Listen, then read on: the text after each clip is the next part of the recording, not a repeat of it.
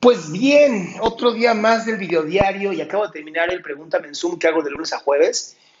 Y qué bárbaro, qué bárbaro. No sabes cómo me gusta, no sabes cómo me gusta apoyar a tanta gente.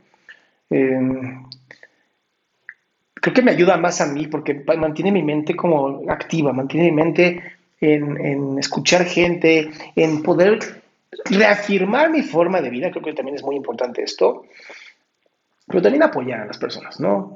A veces, a veces nos hacemos como este, sí, nos encerramos en un, en un loop, ¿no? Constante de me siento mal y entonces hago todo para sentirme peor.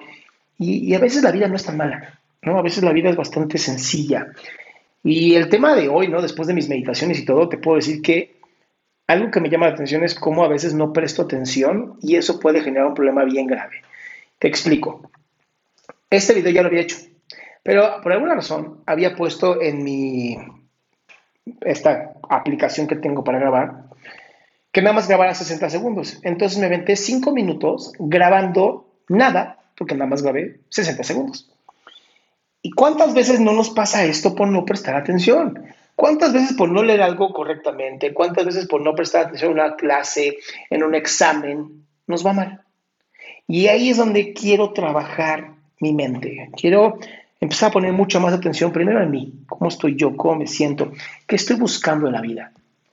Y después, prestar atención en mi exterior, porque claro, no presté atención en mi interior por estar no prestando atención en el exterior. Literal, está, está junto uno con otro. Y eso es lo que nos hace tanto daño.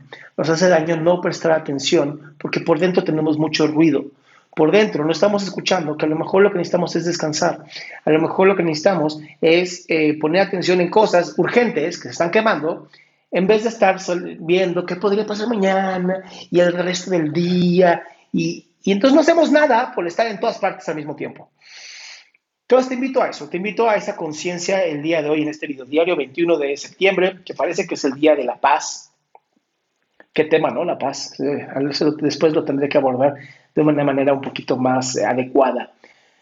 Pero sí, primero hay que trabajar el caos interior. Primero hay que trabajar este caos que tengo aquí, que no me permite poner atención afuera. Y tal vez me estoy perdiendo de muchas cosas maravillosas en la vida por no estar prestando atención. Pues bien, mi nombre es Adrián Salama. Te invito a mi página adriansalama.com, en donde subo información nueva cada semana.